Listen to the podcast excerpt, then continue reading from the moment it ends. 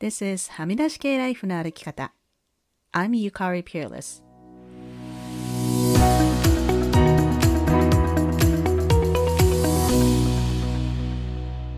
周りが決めた道からはみ出して自分だけの生き方をする人を応援するポッドキャスト、はみ出し系ライフの歩き方。Welcome to episode 179. こんにちは、ピアリスゆかりです。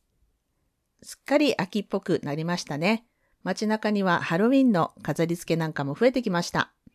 これから私の住んでいるパシフィックノースウェストは雨が多くなる季節なんですけれども、幸いビクトリアは雨が一日中降り続くということは少ないので、できるだけ外に出るようにしたいなと思っています。さて本題に入る前に、Apple Podcast にレビューをいただきましたので紹介させてください。これはちかこさんから。ツイッターでゆかりさんのことを知り、ポッドキャストを拝聴しました。ためになるお話ばかりで勉強になります。これから過去のエピソードもたくさん聞いていきたいと思います。ご友人と距離を取りたい方のお話。私だったら、今資格試験の勉強中でなかなか時間取れないのごめんねと嘘をついて少しずつ離れるかなと思います。英語であれば自分のメンタルヘルスにフォーカスしたいと言われたら、お、そうかと納得すると思いますが、日本だと、え、私があなたの心の健康を害しているのかと相手にショックを与えるような気がします。ショックを与えてあちらから離れていってほしい場合はいいですが、そうではない場合、ここは正直な気持ちは言わず、嘘も方便で逃げる方が日本では安全なように思いました。相手との境界線を引くというのは人間関係では大事ですね。英語圏では境界線を引くという考えが日本よりより真剣に議論され、実行されているように感じます。境界線についていつかゆかりさんのご意見を聞いてみたいなと思いました。もし気質のテーマであればすみません。これからもポッドキャスト楽しみにしています。というコメントいただきました。ちかこさんありがとうございます。先週のエピソードで出てきた友人と距離を置きたいという匿名希望の方へのコメントですね。嘘も方便。英語だと white lie って言います。まあ白い嘘って言いますけれども、そういう時にね、こう罪のない嘘をつくのもありなんですかね。こちらも皆さんコメントがあればぜひ E メールもしくはメッセージなどでお寄せください。バウンダリーについてですが、ハメライでは過去に何回か話しています。シーズン1、まだミカチとハミライをやっていた頃には、実は初めてのエピソード、エピソード1でちょこっとバウンダリーの話をしています。そして46回、アウティング事件から考えるバウンダリーと秘密の取り扱い方というエピソードでは、一橋大学でのアウティング事件に関してバウンダリーにも触れています。そしてシーズン2では78回、みんなのモヤモヤ紹介とバウンダリーの大切さとして、そして続いて79回でもバウンダリーのセットの仕方、スマートガン二人の気になるあれこれというエピソードでもバウンダリーの話をしています。でもですね、実はちょうど先週クラブハウスで disengagement についてのお部屋をやった時に、次回のトピック何がいいですかと聞いてみたら、バウンダリーと言った方がいらっしゃったので、来週バウンダリーについて話すクラハをやります。日本時間10月23日土曜日の夜10時半からです。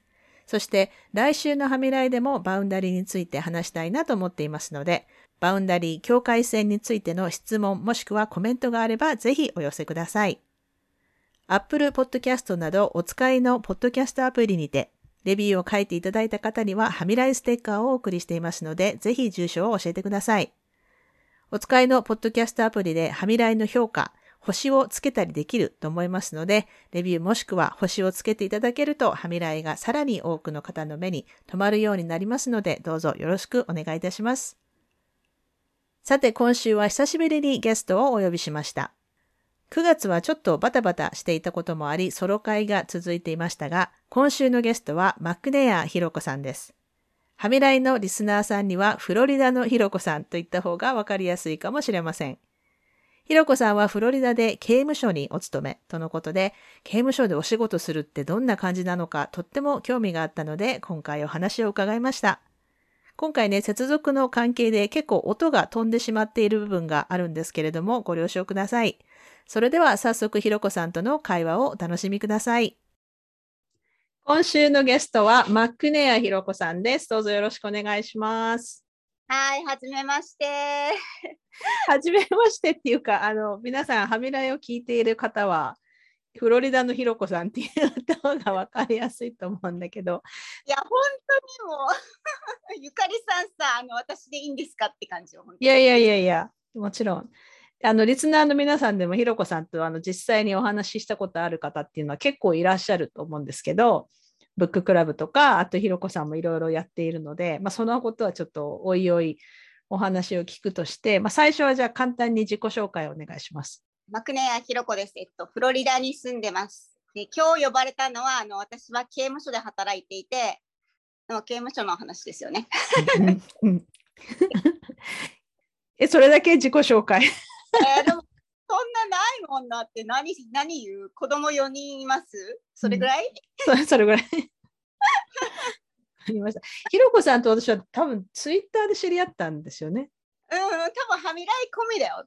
ゆかりさんの Facebook でファミはみらい込みが最初にできたときに多分3番目ぐらいに自己紹介えしてるんだよー、すごい。そう、あの、Facebook にはめらいコミュニティっていうのがあって、あれにあの自己紹介のスレッドがあるんだけども、すっごく今長くなっていて、そっか、じゃああれをちょっと探したらひろこさん一番上の方にいるってことですね。そうそう、上から多分数えた方が早いと思います。そう、だから、ゆかりさんがあのメッセージくれたときに、あの京子さんにメッセージして、ゆかりさんがはみらい出てほしいって言ってる。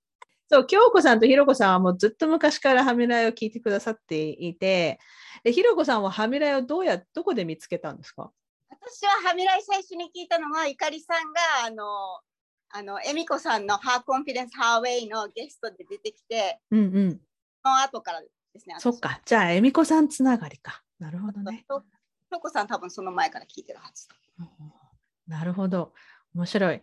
えーっとですね、そう、今日は私はひろこさんに刑務所の話を聞きたくて 来ていただいたんですけど、うん、あの、そうですね、この1ヶ月ぐらい私もあのゲスト、ちょっと忙しかったから、ゲストさんなしでずっとソロ一人で喋っていて、うんそろそろゲストの方に誰か来てもらおうって考えたときに、うんななんかツイッターで刑務所の話になったんだよね、確か。ひろこさんとちょこっとだけ。で、うん、こんなところにすごい面白い話をできそうな人がいるのに、今まで私は気づいていなかったと思って、ひろこさんに来ていただいたんですけど、OK、じゃあ、ひひえっと、ひろこさんはフロリダの刑務所に勤めていて、今何年ぐらいですか？えっとね、もうすぐ5年目です。ああ、すごい。ね。勤めたのは、今勤めてるとこがこう最初めて、刑務所としては。うんうん、今勤めてるところは、とね、2箇所目なんだけど、あの、あの私、夫のコネで刑務所に入ったんですよ。刑務所に入ったって仕事としてね。うん仕事としてされた。うんうんうん。夫が刑務所の IT 先にやってて、なるほど。そうで、で、夫ももうこの、あの、ボーイスカウトの、あの、一緒にリーダーやってた人が刑務所で働いてて、であいあーな空いてるよっていうこはいとで、はいはいはい。で夫もそのコネで入って、うんうん。夫が入って1年半後ぐらいに私、あの、もう一個別の刑務所で IT 探してるっていうから、うん、そう応募したら受かったみたいな。なるほど。じゃあ、ひろこさんは、えっ、と、じゃあ、ひろこさんの刑務所での仕事内容っていうのを簡単に説明してもらえますか？でね、刑務所のあの IT の仕事なんですよ。あのうん。えっとね、フロリダの刑務所って働いてる人が2万人ぐらいいるのかな。うーん。うんうん。2万人ぐらいいて、IT デパートメントも結構大きいんですよね。私のチームだけでも7人いるから、うんうん。で、このリージョンだったら多分30人ぐらいいるので、うんうん。リージョンが1、2、3、4、4つあるから、そう、結構大きいんですよね。で、うんうんセンチュラル働いてる人もいるし。セントラルオフィス？うん。そうそうそうそう。で、私ことはフィールド IT で、あのーなんだろう、日本で言ったら社内 IT に近い、社内 SE、うんうんうんヘルプデスクに電話して、で、ヘルプデスクの人が、こうこうこうでっていうのを、あのフィールドの人に振りますよね。なんか、はいはいはい。うん。キーボードが壊れてるとか、ネットワークがつながってないとか、うん。そその振られた側にいるっていうの。うーん。うん。うん。なるほど。まあでもね、大体みんな私のオフィスに直接来て、ここ壊れてるよってですよ。う。なんかでもこう面白いなと思うのが、うん、刑務所ってもちろんそのし囚人っていうんですか？その収監されている人たちがいてでも彼らは別にインターネットとかパソコンは使ってないわけでしょ？パソコンは使ってる。あパソコンは使ってるでもインターネットっていうのは使えないの？使えないんだけあのね、使えないって言ったら語弊があるんだよね。今ね、うんあメールとかも E メールになってて、はいはいあの通人はタブレットがあるわけ。え一人一個？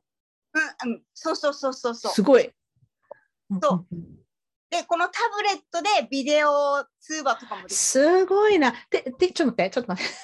今びっくりしてるんですけど、あの、いそう、今までの、私も別にそんな、その刑務所業界に詳しいとかいうわけって全然ないけど、もちろんこうテレビで見てる感じとか、もちろん日本のあの刑務所とまた全然違うと思うんだけど、アメリカの刑務所っていうのはやっぱりこう、みんな手紙を書いて、家族とか、まあ、恋人とかが、で、あの、面会に来て、っていうイメージがあるんだけど、じゃあ最近はそういう、あのいわゆるお手紙じゃなくて、タブレットで会話できるんだ。そうそうそうそうそう。すごいな。へえ。うんうんうんあの、このメールってやっぱり、なんか例えばコロナだったせいもある。うんうんさらにコロナで、あの、このフィジカルなメールを取りやめようああ、なるほどね。うんうん結構あって、うんで、あの、なんだろう。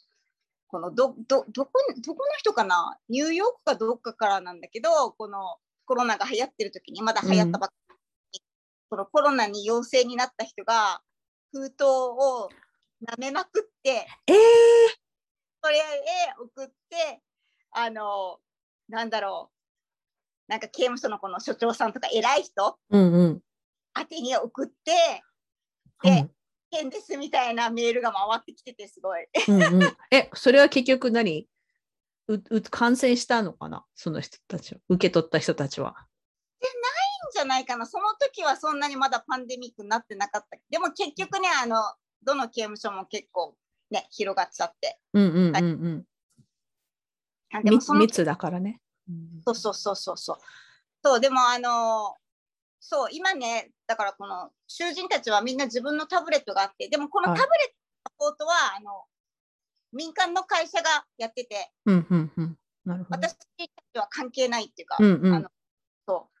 あの、なんだろう、壊れてるからヘルプデスクに電話してくださいみたいなのを頼まれたらやりはするけど、まあ、うんうんうん、じゃあ、ひろこさんたちがやるのは、もうその働いてる人たちのそのそうそうそうそうそう、パソコン、ネットワーク。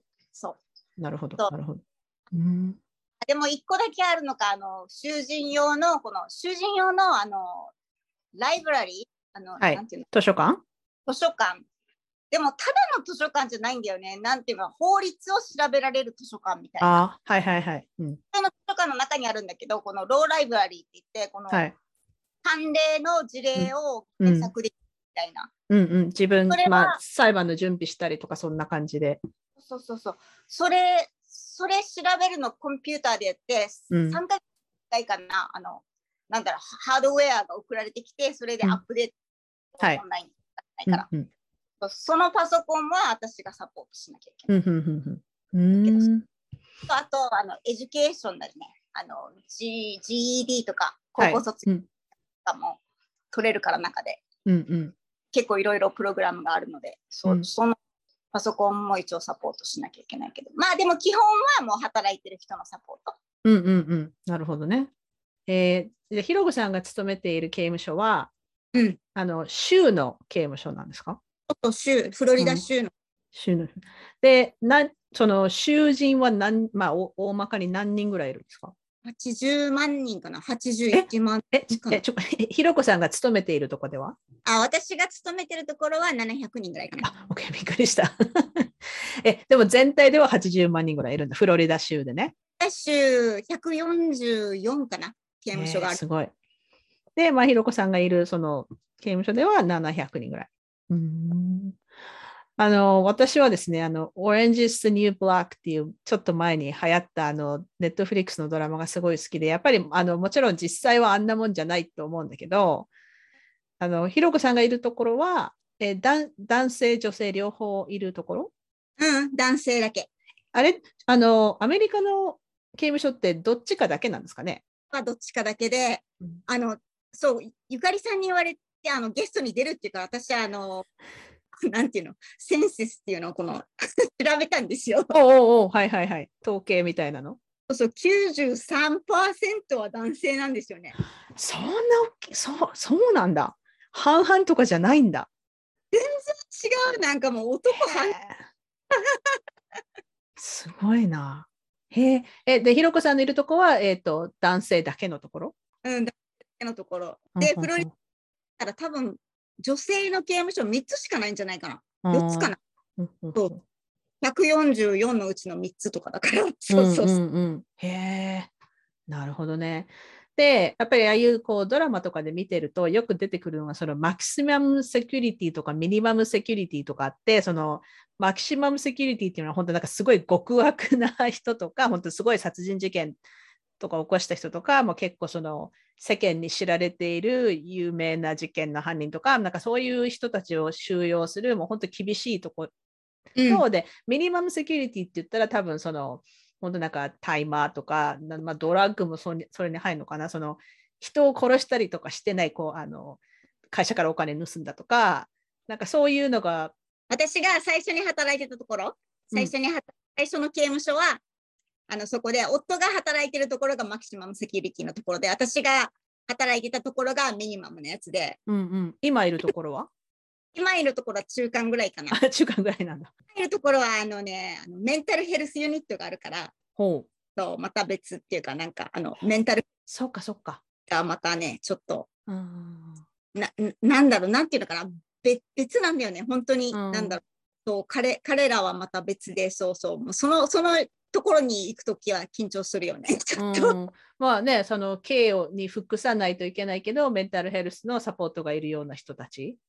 へえ、そうなんだ。いやなんか、いろなんかいろいろ気になることがいっぱいあるんですけど、えっ、と、じゃあはあの、最初にでもその、夫さんのこうつてで仕事が見つかって、それに関しては別にひろこさん抵抗とかはなかった？刑務所で働くっていうことに関しては？別にそんなになくて、あの、うんうん夫がたから、ほら、ん夫が頃あのマキシマムうんうん。のところなんだけど、あの、アドミンのビルディングには何回か行ったことがあって、うんうん そうそうそうで、すごいみんなフレンドリーだし、うん。うんで、夫もなんか変わらんよ、別に。普通の会社してるから、あ、うんそうなんだ。うんうん。へえ。あそんな変わらない。うん、別にそんなね、あの囚人の人たちとしょっちゅう会うわけでもないでしょ、いや、あれはするんだけど、あの普通に歩いて、うん、普通に歩いて、なんかそういうのがね、ちょっと想像つかないっていうか、その刑務所っていうとこう、あのろ牢屋っていうかこうね、それぞれの、あれ何？セ cell っていうんだ、 cell に入ってるってイメージがあるんだけど、やっぱり昼間はその公共のエリアでみんなこういろいろ仕事してたり。歩いてたりするんだ。うん、そう、あの、刑務所の中の仕事、草刈りとか、メインテナンス、メンテナンス。フェンス直したりとかもするのも、けうん。囚人ね。うんうんうん。そうそう。だから、あの、そう、なんか草刈りしてる人たちもいっぱいいるし、うん。レクヤードって言って、あの、なんだろう、エクササイズできるところとかも、うんそう、いるし、あと、あと、フードサービスうんあの、ご飯作ったりするのも、はいはいはい。囚人の人たちが囚人の人たちのご飯作るから、うんうん。そうそうそう。だから、あ、でもフードサービスはね、結構、あの、結構ね、いろいろ言われてて、あの、なんか、ダメとかって言ってるけど、でもなんか、ビーガンのメニューとかも選べたりもするし、へえそうなんだ。うん宗教上の理由だと結構保障されてるっていうか、うんそう、すごい、うん、まあね、最低限のね、その権利は、その囚人だからって言って、もちろんその囚人でもちゃんと最低限の権利を保障されないといけないから、宗教の理由とかあって、まあ、例えばベジタリアンとかの人は、それはあのちゃんとやってくれるんですね。そうそう、校舎とかも、校舎だっけ？あのな、あのユダヤ人の人たちが食べるやつ。あ、コーシャー。はいはいはい。へえ。なるほど、なるほど。面白い。うん、とあとなんかラーメン。うん。ラーメンヌードルのパケット。はいはいはいはい。ラーメンが、うんあの刑務所の中ではあの、うん通貨代わりになってる。うん、それでもあのオレンジス・ニューブラックとかでも見た。あのそうだから、えっともちろんそのちゃんと朝、昼、夜ってディナーが出るんだけど、ディナーじゃない、ちゃんと食事が出るんだけど、それと別になんかこう売店みたいなのがあって、タバコも買えるんですか、あそこでは。タバコは買えない。あ、タバコは買えないの。でもみんなタバコ吸ってるでしょ？あのだからタバコはねあのコントラバンって言って本当は持ってきてない。でもみんな吸ってるでしょ？あなんだろう。私見たことないけど、あ、そうなんだ。へえ。でも面あ白いな。ねそんなに囚人と親しいわけじゃないですか。うんうんうんうん。あでも、でもそのじゃあ売店でそのラーメンが買えて、うんでもそのラーメンをみんなでその通貨代わりになんかやり取りする？なんかこれやってくれたらラーメン1個あげるとか。なるほどね。いや、それはドラマ通りなんですね。そうドラマ通りだしなんか本当にラーメンの消費量がすごいわけ。体に悪そうだけどね、なんか。たまにウェアハウスたまにじゃないよもうほとんど毎日ぐらいウェアハウス行かないといけないことがあるから、うんウェアハウスからすごい弾みになってうんうんうん。ラーメンがねになってるんですよ。すごい。山積みになってるウェアハウスうんうんうん。へえ、すごい。面白い。えーじゃあね、あの、初めてじゃあ仕事、その刑務所っていうところで仕事しだして、ひろこさんがびっくりしたことって何何、びっくりしたこと？うんなんだろう本当に平和だなと思ってびそれはび なんだろう私夫が海兵隊だから、はうん海兵隊の基地に行ったことがあるんですよ。うんうんでこの海兵隊のこのキャンプハンセンとかキャンプシュワブとか、うんうんシュワブキャンプシュワブ名護にある基地なんですけど、うん辺野古というあの、うん大沢このこの辺野古のこのシュワブの基地とか本当に女の人が全然働いてないんですよほとんど。うんうん外に私が入っていくともう全員の視線がバーッと集まる。うんうんうんこのもう怖いぐらいうんわかる？うんわかるわかる。feels uncomfortable ですよね。うんうんうんうん。でも囚人の人たちはそんなことしないしへえ。だから見ちゃダメっていうか見たらトラブルになるって分かってるからあ、そうなんだ。そうそう入ってってこの例えばフードコートとかあの、インメイトソフトウェアがあるんですけどそれが壊れたと、中に入らなきゃいけない時とか、うん誰もあもう本当にいないものとしうん普通にいけるから、うん。あのの方が怖かったなって。なんかだってそのやっぱりそう刑務所のそのやっぱステド映画とかで見るステレオタイプっていうのはこう女性が入っていくとあの結構口笛吹かれたりとか 姉ちゃんとかこう声かけられて怖いとかいうイメージがあるでしょ？でもそんなんじゃないんだ。いやそんなしたら多分もうトラブルになるから、うんうんうんそうない全然ない。うん。そうだから秩序保たれててあの海兵隊の基地の中の方が怖いです。それでもなんか意外だって言われてみれば私も気がついたけど私あの佐世保出身だから米軍基地が佐世保にもあって私もあの日本に住んでた頃は行ったことあるんですよ米軍基地にね佐世保の。でも佐世保の基地は普通に女性も働いてた気がするな。私も何回か連れて行ってもらったことあるけどそんななんか怖かった記憶がない。沖縄は違うのかな？カデナとかポスターとかうん女性がいっぱい働いてる基地もあるんですけど、うんうん。全然違う誰もそんな風に見たりし、なんか怖い思い思いっていうかなんか別にキャンプシュワブでも怖い思いはしたことないんですけど、うんうん。この feels uncomfortable みたいなうんうん風になったことがない。うん、別になんか何をされるわけじゃないけど、うん、アンカンフタボーってなるのね。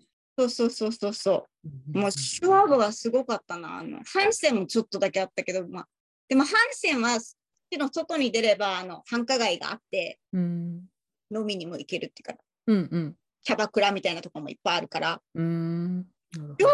何もないからああ、え、面白い。それは知らなかった。そっか。えーでもその、フロリダのその刑務所で働いていて、こう、そのやっぱり映画とかで見るドラマとかに出てくるのと、これは違うよって思うところってどんなところあります？何が違うかなドラマとか。まあでもドラマみたいなことは起こってますよね。えどどういうこと？例えば？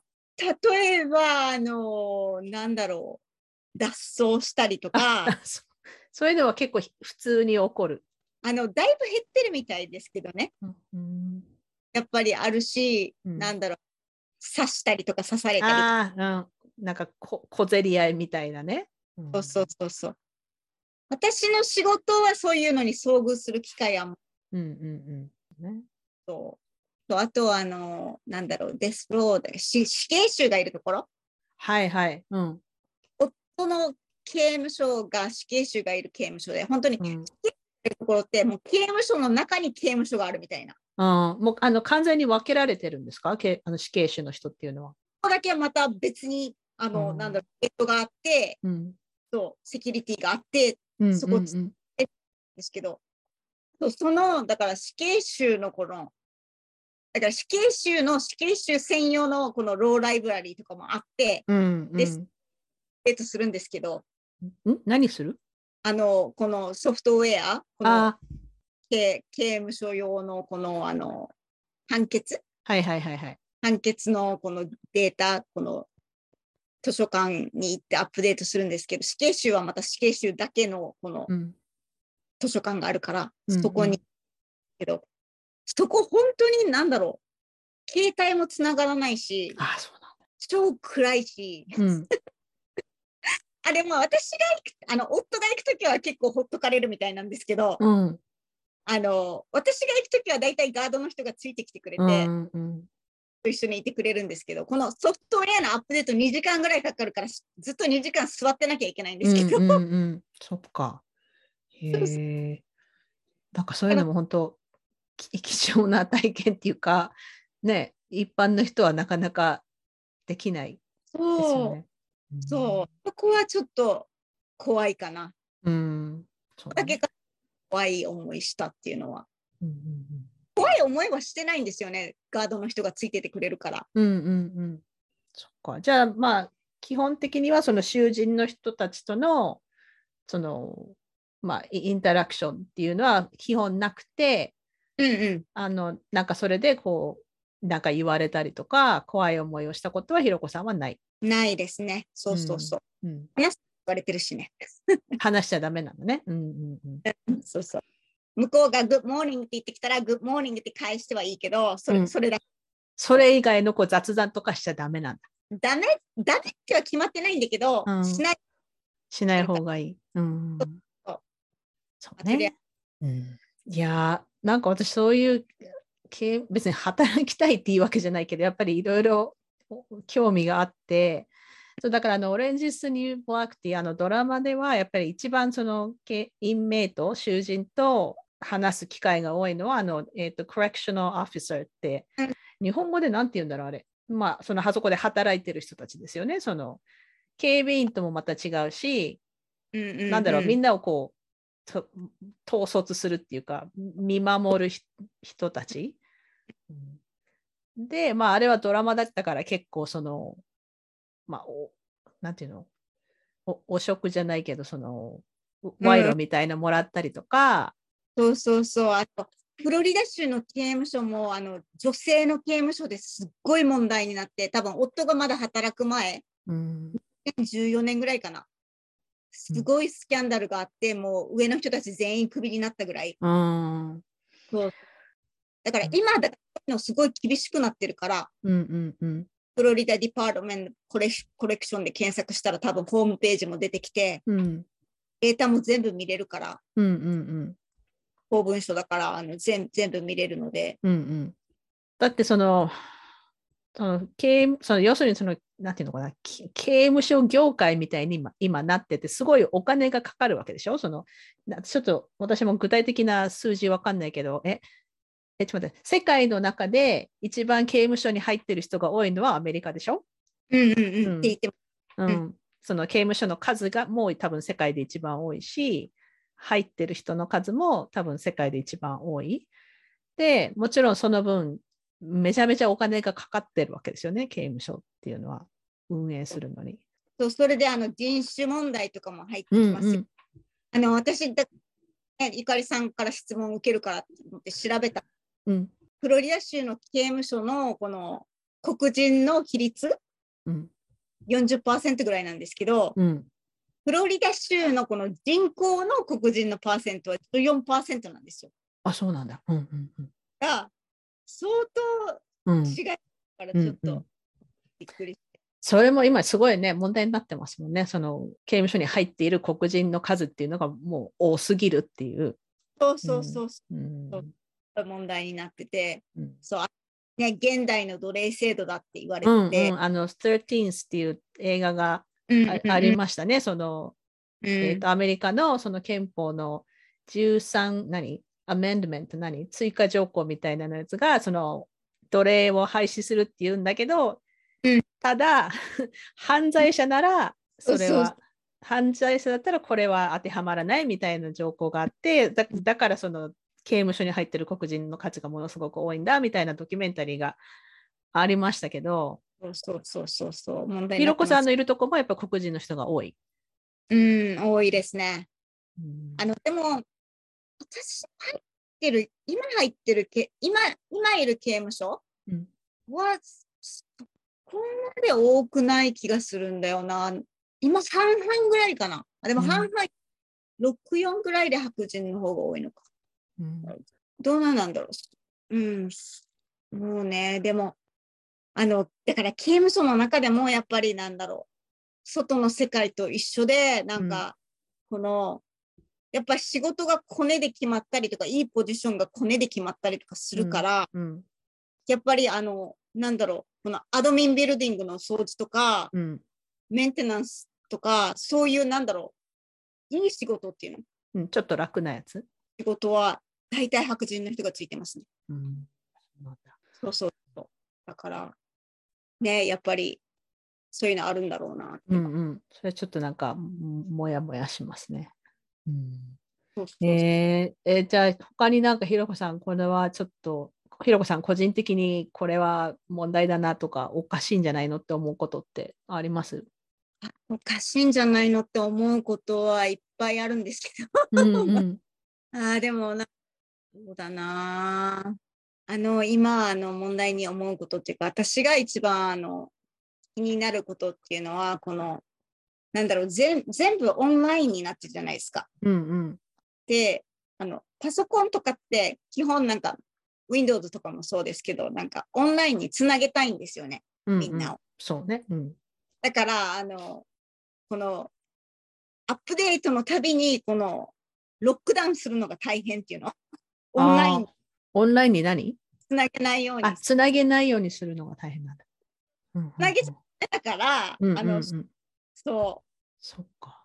そう、あの、なんだろう、もう彼らって本当に24時間そのことばっかり考えてますよね。なんかどうやったらハックできるかみたいな。うん、えでも彼らはそのハックしてつインオンオンラインにつなげて何をしたいのかな？あの、テキサスの刑務所で、あの、捨てられてる部品を全部集めて、うん、パソコン作って、すごい。そううん、かか屋根裏かわかんないですけど、隠してうて、んうんうんで、オンライン、あの携帯手に入れて、うんうん何 Wi-Fi つなげて、うん。個人情報を盗んだみたいな。ああ、すごい。本当それなんかドラマとか映画の世界だ。そうできちゃうんだ。だから、もうす何か捨てるときも、もう本当にワイヤー、うんうん。あのぐちゃぐちゃにしてあの再利用できないようにしてそう捨てないといけないんだ。と、で、あの、このコンピューターの廃棄するときは、もう業者の方が来て、それでうんうんですけど、そう。うんそうそう、だからその、えっ、と、タブレットをみんな持ってるけど、それはその、なんていうの、家族とか、その友達とかの連絡にしか使えなくて、インターネットにはつなげないでしょ？でもインターネットつないでますよね。つな、つつながないとメールが来ないってことでしょ？だから、そう、これね、ハックされたらしいんですけど、うん、そうなんだ。フロリダじゃなかったらしいんですけど、この、うん。この JPay っていう会社が、この、あの、インメイトのこの、ああ、うんうん。デモみたいなのを管理してるんですけど、うんうんうん。会社でなんか、セキュリティブリーチみたいなのがあったらしいっていうのを言ってます。なんかそういう、その刑務所向けにそういう、まあ、なんだろうソフトウェアとかなんかこう、何かをこうサプライする会社って多分めちゃめちゃ儲かってるんでしょ？そうそうそう。もうそれもどうかなっていつも思うんです。あのプリズン・インダストリアル・コンプレックスっていうやつですね。その刑務所業界、刑務所の周りでみんながそれを、なんていうの、まあ、種にしてお金をどんどんつく儲かってるっていうね、その例えばメール。だからそのみその刑務所に入ってる人たちはもちろんお金はないんだけど、その彼らに多分アカウントみたいなのがあって、そこにチャージできるわけでしょ？そうそうか家族がね、あおの金を入れてくれる、そこに。そうこの E メールが普通のメールより高いってからありえなくないですか、本当え、に。何が高い？あの普通の手紙よりも、?E メールの方が高いんだ。うん、おかしい。おかしいね。ね、だからそういうのとかはもうすごいあれ、なんかね、じゃあメールはただじゃないんだ。い一通いくら？いくらだろう、JPay のサイトに行けば多分載ってると思ううんうんうん私。じゃあ、まあ、たまたま、あの、本当、俺またさっきからオレンジーズのニューブラック持ってきてるけど、ああいう、あの話って、えっと、主人公の彼女は結構、あの、まあ、白人だし、ふうんうん。まあ、普通の中流家家家庭の人だったから、別に家族とかお金を普通に持ってるから、こう彼女のアカウントに結構お金入れてくれたりとかするんだけど、なんかそういうことができる人はな、ね、あの普通に多分メールとか家族としょっちゅう送れるかもしれないけど、まあ、そういうお金を入れることができない家庭から来てる人、もしくは家族がいない人とかは、すごい大変なわけでしょ、うん、そうだと思う。そうだから、家族からお金取りすぎですよね、なんかもう。うんうんうん。ねえ確かに。本当なんか、このアメリカの刑務所システム、そうそう、うん、格差。搾取、うん、格差と本当搾取で。うん、ちょっとなんとか、まあ、それをずっと今、いろんな政治家が変えるって言ってるけど、まあ、どのぐらいかかるのかわかんないですけど。そう変えられるんだったらね、変えた方がいいですよね。いやーちょっと本当これね、1時間じゃ多分話せない。もっと深掘り。ちょっとこれ今度またクラハかなんかでみんなで話しても面白いかもしれないですね。なんか私がなんか根掘り葉掘りいろいろ質問しちゃったけど、じゃあ質問コーナーに行きたいと思います。ありがとうございました。えっ、と、これをじゃあみんなに聞いてる、毎回聞いている質問ですけれども、これまで、でで直面した最も大きな試練は何でしたか？そしてそれをどうやって乗り越えましたか？これね、ゆかりさんからメールもらってずーっと考えてたんですけど、やっぱり、なんか、試練っていうか、なんか他に自分やり方なかったのかなってすごい思うのが、あの、うん結婚した時結婚した時？と学生であの妊娠してうん。だ大反対されて夫とアメリカに逃げてきたんですよ。あ駆け落ちしたんだ。そうそう駆け落ちしたの。すごだからい。うんなんかもう他にもっとやり方あっただろうお前 って。思うしなんかもう本当になんかいもう本当たくさんの人に迷惑かけたしなんか本当にねもっと他にやり方あったよな。え、でも今は日本の家族とは仲よ仲直りしたんですか？自分昔に仲直りしてあ、よかったよかった。そう私大学もちゃんと卒業したのでそれもあっうんてちゃんと、うんうんそううん。そうそう大丈夫なんですけどそうだから今もう娘が今大学生だからあの、うん駆け落ちした年齢に近いんですけど、うんうんうん。で親の年齢に近づいてきてて、うんうんうん。ちょっとお母さんの気持ちもちょっとわかるよね わかる。そう、なんか、なんか親の気持ちってな、自分が親になるまでわかんないですよね。えー、いや、なんか、お面白いって言っちゃいけないけど、駆け落ちだったんだ、ひろこさん。そうそう駆け落ちだったんですもうもう恥なのであんまり話さないようにしてる、でも今でも仲仲良さそうだからいいじゃないですかね。うん、今は、ね、大丈夫です、うんありがとうございます。OK、そしたら、えっと、10個質問しますので、あまり考えずに答えてください。はい。OK、一番飽きずに何度も見れる映画は何ですか？あーこれはねあの日本人の方あんまり知らないんだよね。でもみんなに勧めたくて。うん。「A Horrible Sing-Along Blog」っていう映画なんですけど。Doctor 何？Dr. Horrible Sing-Along Blog もう知らない、初めて聞いた。2008年ぐらいにすごいなんだろう。お金かけずに作った映画でな,、うん。ん、なんだろう。なんだろうな。なんだろう。B 級映画界をうんうん。旋回、グッズとかも超売られてて。へえ。そうあのファイヤーフライって見てました？ドラマ。うん、ちょこっとだけ見ました。でも、あの、すごい、あの、カルト的人気のある、そうそうそうすぐ終わっちゃったやつでしょ？そうそう。それの監督やった人が監督してて。うん。メインキャラクターがこの First Avengers Movie あそうそうそう。アベンジャーズの、うん。映画の。アベンジャーズの最初のやつをやった人。そうそうそうそう。うんうんうん。そう彼がやっててそう。そうもうすごいあの40分だけで YouTube で、あ、そうなんだ。じゃあ、ちょっと後でリンクを探して貼っときます。ドクター・ハーボー・シンガーワンブログって言います。ありがとうございます。面白い。OK。じゃあ、2番、座右の銘は何ですか？座右の銘は、なんだろうな。あれかな、なんか、遠早く行きたいときは一人で行け、遠くに行きたいときはみんなで行け。それ誰だっけ？言ったの。あの、アフリカのことわざみたいですよね。へえ。え、早く行きたいときは一人で。うん、うん遠くに行きたいときはみんなで。なるほどね。私、あの、早く行きたい人だから、いつも一人で さっさ行く人だけど、なるほど。あそう聞いたことあったけど、そっかそっか、いいですね。ありがとうございます。OK。えー、3番、あなたの秘密の才能は何ですか？まあ、秘密秘密でもないんですけど、私、火を起こすのが上手なんですよ。すごい。え火を起こす 上手なの？えだって火を起こすのって何がいる？何かどうやってやるんですか？ななんていうか、あの、うちあのお父さんがすごいなんかヒッピーな感じな人で、うんうんうん。薪ボイラーだったんですよ。ほうおーなるほど。あ火を起こさないとうんうんうん。お湯が出ないみたいな。うんうん。なるほどね。じゃあ子供の時からやってた。そうそうそう。そうそれでもすすごい便利なあの才能っていうか、ね、時はね、私いつも火を起こす係ですね。すごい。素晴らしい。OK。えー、4番、何が怖いですか？怖いものは何ですか？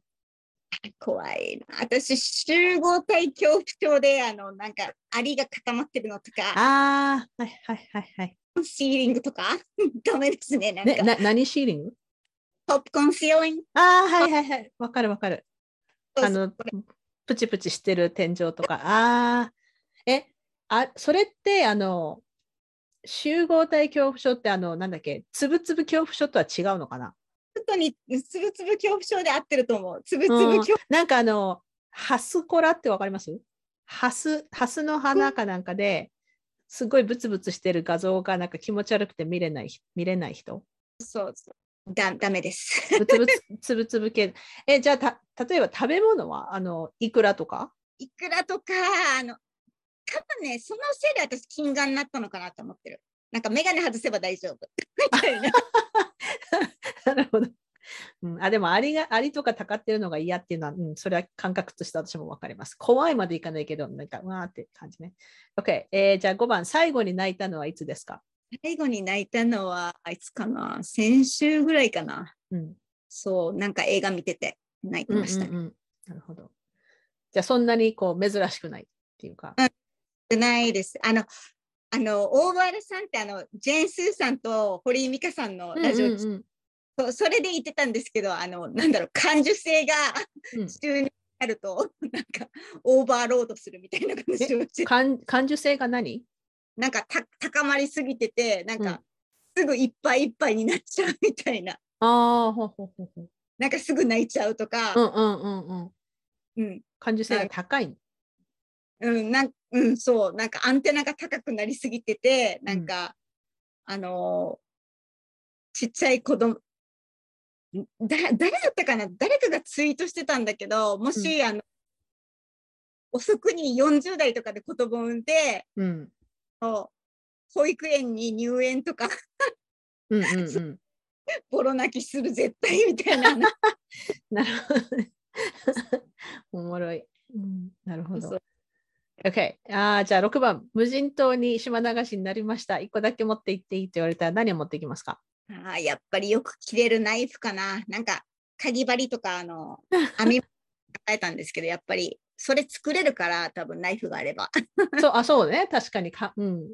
編み物のやつは、うん、作れるかもね。確かに。ナイフがあれば。OK。うんすごいセンセンシティブセンシブルな答えです。OK。7番、どんなことがあなたを脆く感じさせますか ?What makes you feel vulnerable?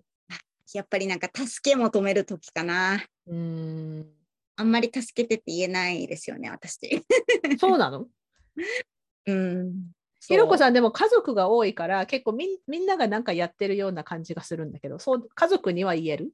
家族に、家族は、うん。まあ家族は大事。あの、何？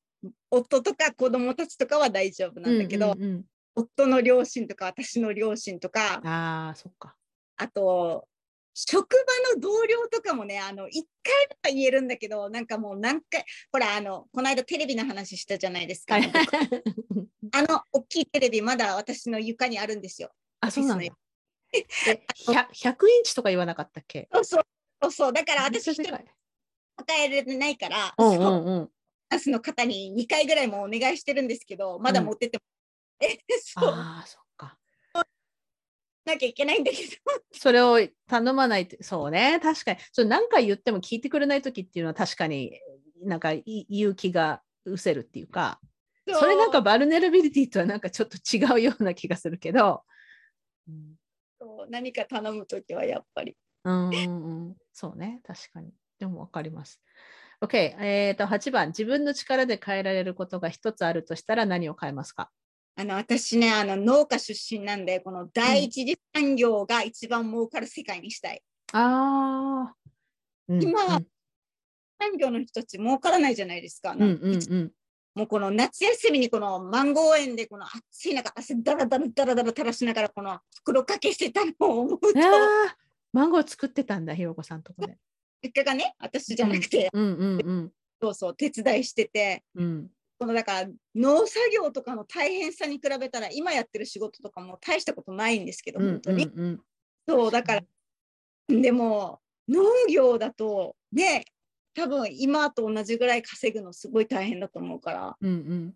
ねだ食べ物作ってる人たち、食べ物なかったら私みんな死ぬんだから。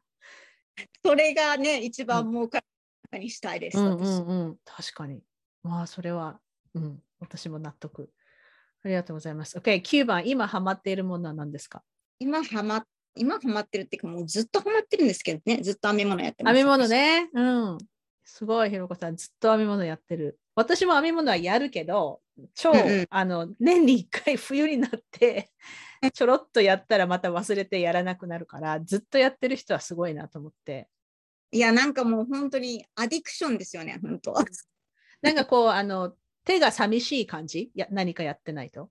そうそうそうそれもあるしなんかやらないと心が落ち着かないってうんうんうん。いうか、なんかセラセラピー？そうそう瞑想になってうんうるから、んうん、いいですね。ちょっと私、ひろこさんに相談したいんだけど、私、あの、私、ここに窓があって、オフィスの。で、あの、開かない窓なんだけど、どっかにす、どっかに隙間があってね、冬になるとこう冷たいか あの空気が流れてきて寒いのね。で、私、こうやってパソコンにカチャカチャやってると、ここがすっごく寒くなるんですよ。で、こうやってても、なんかここだけ冷たいから、私、あの、リストウォーマーっていうのを作りたくて、あの、ラベリーっていうウェブサイトがあるでしょ？うん。で、あそこで多分、去年、一昨年ぐらいちょこっと見て、あ、なんかこの作り方わからんと思って、そのままになってんだけど、もしなんかいい、あの、図があったら教えてください。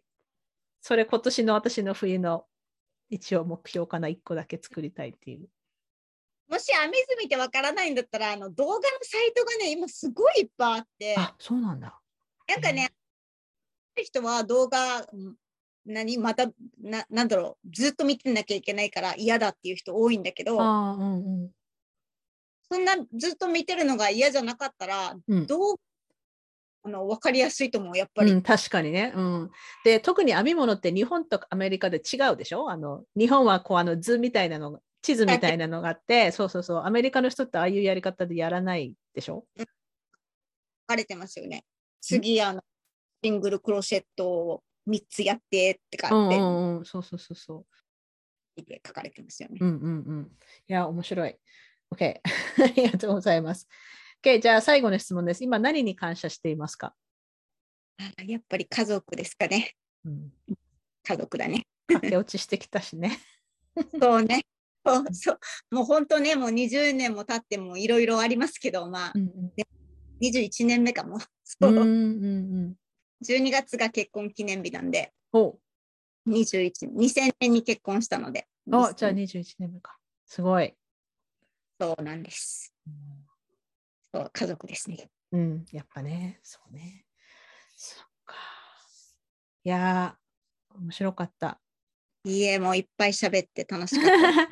なんか私が刑務所について知りたいことをいろいろ聞いてしまった回になりましたけど、うん、でもやっぱり、あのやっぱりインダストプリズンインダストリアルコンプレックスとか私もすごい気になるし、ちょっとまたうん、みみんなでこれは話しましょそう、私ももうちょっと勉強した方がいいですね。ちょちょっと調べ不足だな。う。いやいやいやいや、すごい。